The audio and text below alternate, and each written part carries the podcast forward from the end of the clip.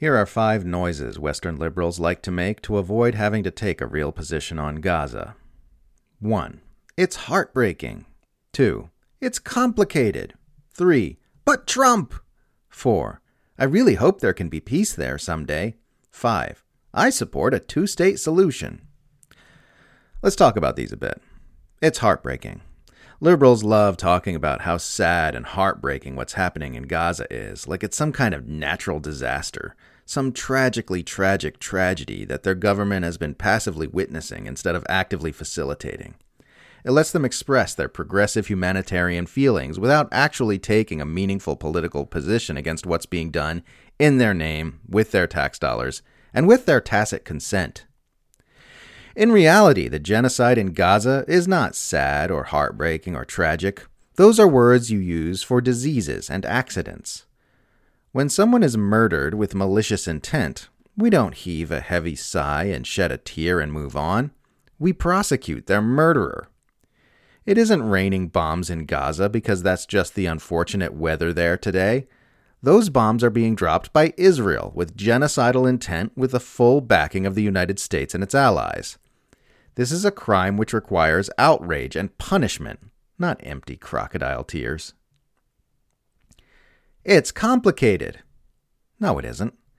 An apartheid regime has been oppressing and abusing an ethnic group which doesn't receive the same rights and treatments as others, and now they're dropping bombs on a population trapped in a giant concentration camp. If it was Jewish people enclosed in Gaza, while any other ethnicity rained military explosives on them for four months, no liberal in the world would have trouble recognizing what they're seeing and calling it what it is. But Trump! Push a Biden supporter hard enough on what their president is doing in Gaza, and eventually they'll start babbling about how bad Donald Trump is. As though Trump being bad somehow negates the depravity of backing an active genocide. Or as though backing an active genocide is an excusable offense if it means a little more student debt forgiveness or something. Democrats have no way to reconcile Gaza with what they believe about themselves and what values they supposedly hold. So, when confronted with the horrifying reality of what their president is doing in the Middle East, they're left with no option but to plunge their heads into the sand and scream Trump as loud as they can. Nothing has exposed the true nature of the Democratic Party like a Democrat president running for re election during a US backed genocide. I really hope there can be peace there someday.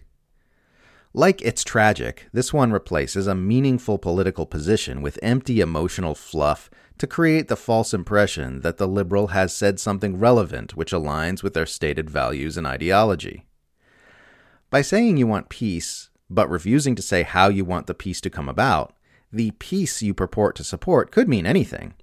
If Israel bombs Gaza into rubble and drives survivors into refugee camps in the Sinai desert, they could call that peace because there won't be a war anymore. If Israel murders everyone in Gaza, they can call that peace because the bombs are no longer falling. Even going back to the status quo of October 6th won't be peace. It would just be returning to the abusive conditions which gave rise to October 7th. Saying you want peace without talking about immediate ceasefires and negotiated agreements is just saying you want Israel to keep doing what it's doing until it decides it's done enough.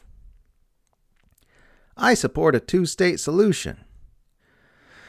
The two state solution is functionally just a psychological box that liberals mentally tick off so they can pretend to have a real position on Israel Palestine. Israeli leaders publicly spit on the notion of a Palestinian state with its own military and national sovereignty, and there is no political wherewithal to make such a thing happen.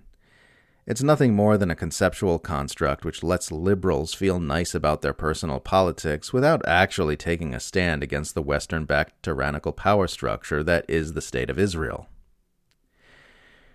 In reality, there cannot be peace until Israel ceases to be an abusive apartheid ethno state until it and its allies pay massive reparations to the Palestinians, and until all the wrongs of the past are made right.